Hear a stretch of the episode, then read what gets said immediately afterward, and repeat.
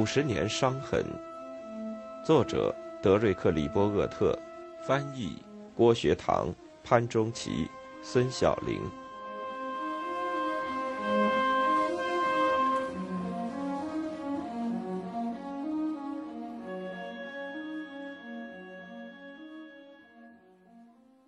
迪安·艾奇逊对美国的北约盟国不满，曾经是众所周知。查尔斯·齐普·波伦。和他有同样的苦恼，但表现的不是那么激烈。波伦是一个沉着冷静、脚踏实地的贵族政论者，他身上体现出了美国外交服务人员的最好素质。一九二七年，他从哈佛大学毕业时，大多数同学都希望他从商，但波伦却不这样想。不过后来，他也已经不记得他为什么要从事外交事业。他的父亲收入还是不错的，一家人在欧洲四处游历。他的爷爷曾经当过驻法大使。波伦和同代人乔治·凯南一样，具有不同寻常的背景，也是一个不同寻常的人物。他也将苏联作为自己的专攻方向，但他从不知道自己为什么这样选择。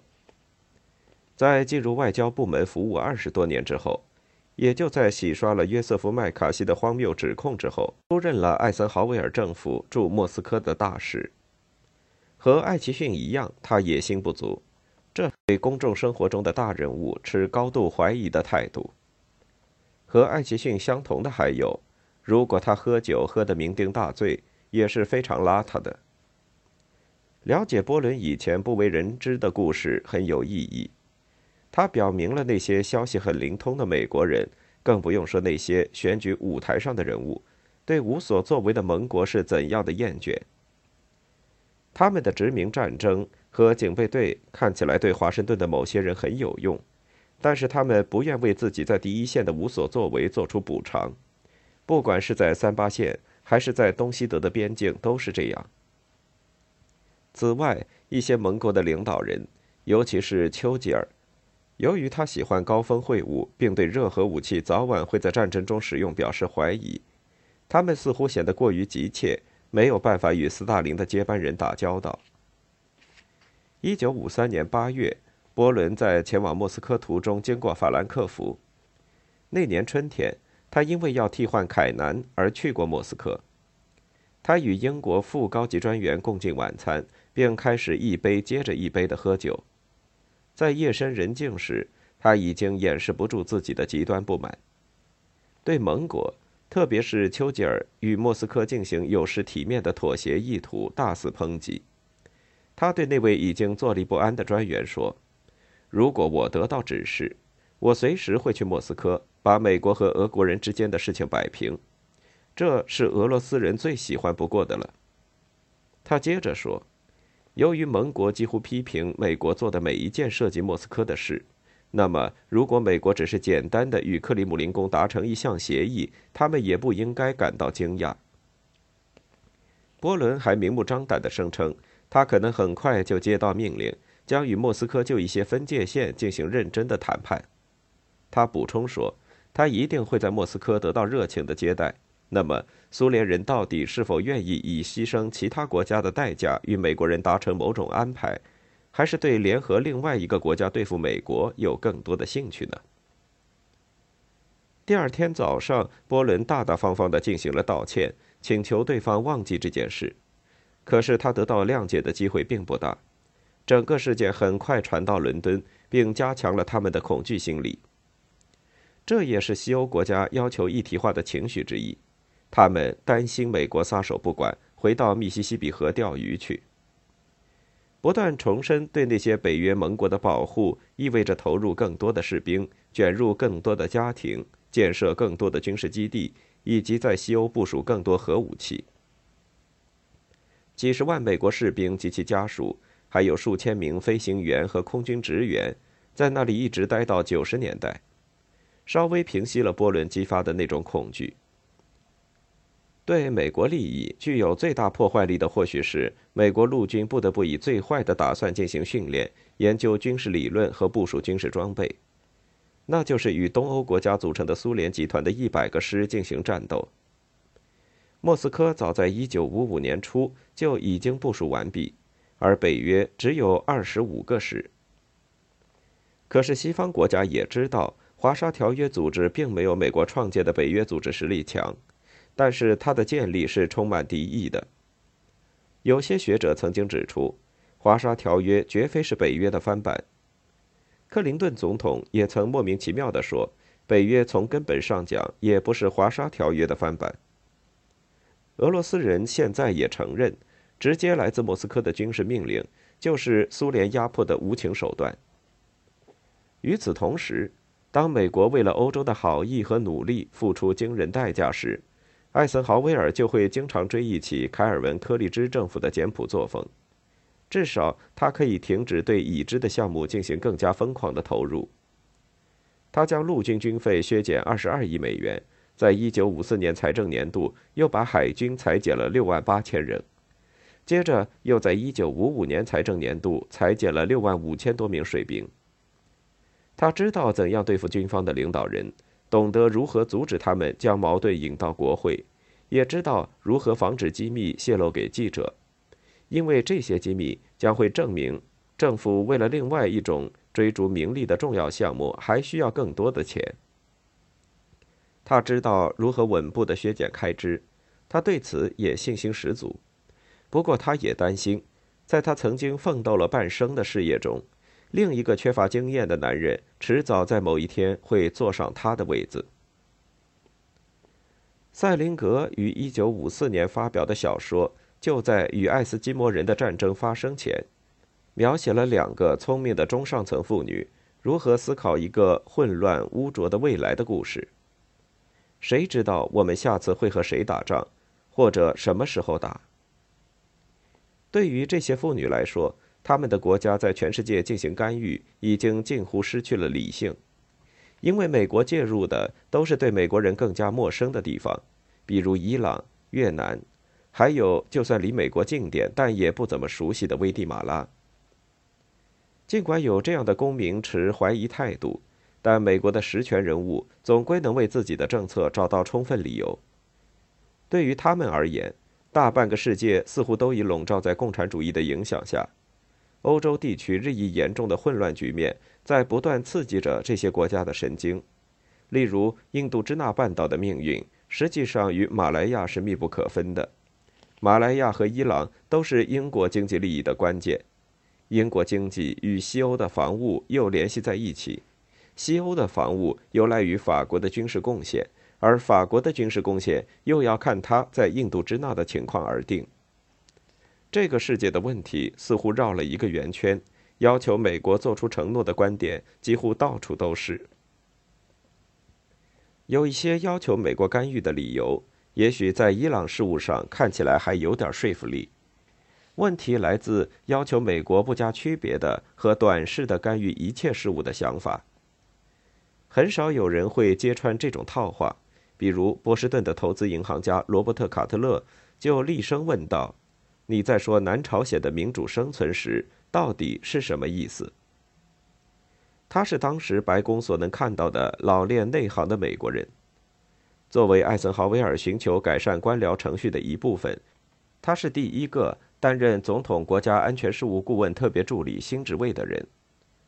没人知道卡特勒提出的是一个真正典型的问题，是一个必须回答但难以充分提出的问题，更不用说回答这个问题了。尽管近来在朝鲜和东南亚不断出现失误，但 CIA 似乎仍在巧妙地向那些摇摆不定的盟国和挥霍无度的将军追加资金支持。因此，额外的秘密现金从政府和美国公司那里流出去，通过国务卿的弟弟艾伦·杜勒斯。这些资金从可口可乐公司流向菲律宾，从联合水果公司或者石油矿业利益集团流向其他地方。比如，杜勒斯曾经向爱德华·兰戴尔上校提供了五百万美元，去影响菲律宾的总统大选。这位传奇式特工回电说，希望得到一百万美元的佣金。直到六十年代，这样的行动作为国家建设的一部分，才有所理性化。在五十年代，这些行动被认为具有反击力，但是这种公司资金。与秘密政府行动的结合，逐步催生了腐败。美国在东南亚的处境越来越糟。那时，艾森豪威尔政府上台才第一年。美国最明显的反击是在西南亚地区，在那里，英国的未来似乎寄托在了伊朗身上。伊朗对于西方人来说是一个不为人所知的国度，虽然那时我们对伊朗的了解比现在还要多些。半个世纪以来，英国一直控制着伊朗的统治者。因为伊朗是英国最大的石油来源地，如果失去了伊朗的石油，那将导致英镑的再次崩溃，西欧将受制于能源需求，或许也更加依赖激进的矿工工会。这时，伊朗国王穆罕默德·巴列维的统治岌岌可危，得到民众支持的激进派首相穆罕默德·摩萨台是一个充满善意的民族主义领袖。但是，一些暴力革命的反常苗头已经出现。到1953年，华盛顿和伦敦的实权人物坚称，伊朗正在共产主义的渗透下走向混乱。他们想象不出有别的前途。他们本来可能是对的，因为这是伊朗发生的唯一充满自信和具有实质内容的运动。就在两年前，摩萨台政府将英国的炼油厂收归国有。而这些炼油厂是英帝国在海外的最大投资。华盛顿反对英国实行炮舰外交，因为使用暴力很可能使莫斯科在伊朗更容易扩大自己的影响。在摩萨台被奉为民族英雄的时候，英国只得关闭自己的石油设施，伊朗对英国的所有石油出口都停止了。英国认为，如果西欧要遏制共产主义的实质性渗透，必须要做些什么，恢复伊朗对英国的石油出口。在伊朗因混乱而陷入财政危机时，苏联在旁边虎视眈眈，要帮助伊朗政府渡过难关。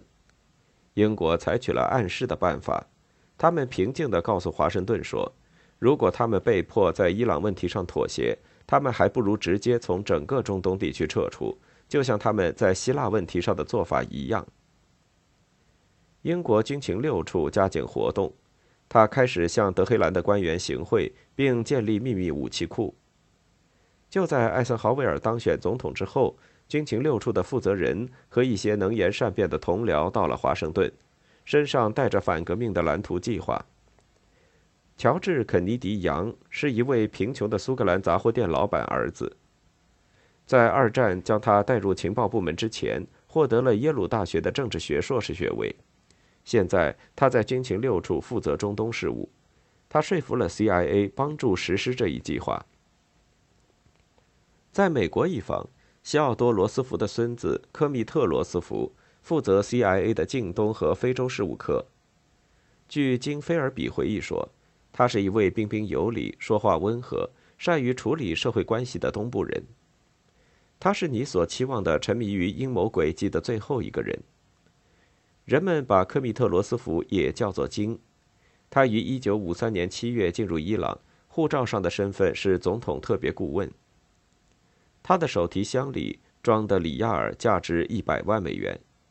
他告诉犹豫不决的伊朗国王说：“行动失败只会导致一个共产主义伊朗或者第二个朝鲜的出现。”几年之后，英国军情六处才公开说。罗斯福出现在伊朗，只是用 CIA 的钱去支持英国已经组织起来的机构。或许这是真的，但无论如何，这些现金成了及时雨。摩萨台遭到曾经支持他的党派的废除，期间还有大约三百人被杀。国王在罗马的移东酒店度过了短暂的流放日子之后，迅速回国，并得到了华盛顿四千五百万美元的紧急援助。以便东山再起。罗斯福飞到伦敦，向丘吉尔汇报了具体的情况，然后在华盛顿和他的冒险者们一起接受了艾森豪威尔的款待。在一九五三年，打垮颠覆伊朗国王的反对派似乎是 CIA 的另一场胜利，从短期看也的确如此。他也打破了英国的石油垄断，美国的石油巨头，比如新泽西的标准石油公司。也挤进来了。这是 CIA 在第三世界国家编造国王的最初尝试，也是轻率鲁莽的尝试。第二年编写的 CIA 大事记，就伊朗于8月19日发生的政变，仍然重墨描写。记录说：“这是永远不应该结束的一天，因为它带给我们的是激动、满足和欢呼的感觉，舍我其谁。”但是，未来将要发生的灾难也出现了征兆。美国的大使馆的主要工作人员不会说波斯语，在他们接触不是他们熟悉的英语或者法语的伊朗材料时，他们就会陷入迷茫之中。另外，最后被推翻的世俗主义摩萨台政权和 CIA 或英国军情六处的介入并无多大关系，但与他们创造出来的神话恰恰相反。那些急于看到摩萨台最后下场的宗教人士和与其势不两立的伊朗人，几乎是在最后一刻才走上大街采取行动的。同时，在美国的鼓励下，比以前更加独裁的伊朗国王逐渐扮演起了典型的美国代理人的角色。像其他几个独裁者一样，他在大约十五年后激怒了反对派力量，最终又把这个国家拉回了过去。他采取的行动使他的国家回到过去，使美国政府成了跛脚鸭，也使美国数十年来一直把伊朗看成是一个撒旦国家。就在罗斯福于两千年去世后，他在 CIA 的一位同僚这样说：“一次持续了二十五年的行动，再没有这么糟的了。他分崩离析，每一次行动都不会永远继续下去。”在欧亚大陆的另一端。莫斯科以更加明确的步骤将目标瞄准了美国的另一个战略盟友，例如苏联的米格战斗机在北海道上空不断呼啸而过，而约翰·福斯特·杜勒斯通过广播和电视向日本发出警告说，苏俄正在准备进攻日本。在美国的保护下，日本经济在这些年来一直处于恢复之中。美国一直天真的相信。对于一个易受攻击的岛国来说，拥有美国国家安全委员会认为的经济生存能力是极为困难的。没有人注意到，财政部长汉弗莱在一九五四年的内阁会议上就日本经济所做的详细发言。他说：“日本复苏的经济已经对宾夕法尼亚的电子设备制造商构成挑战。”美国对刚刚出现的竞争并不担心。相反，还出台了日本心理战略计划。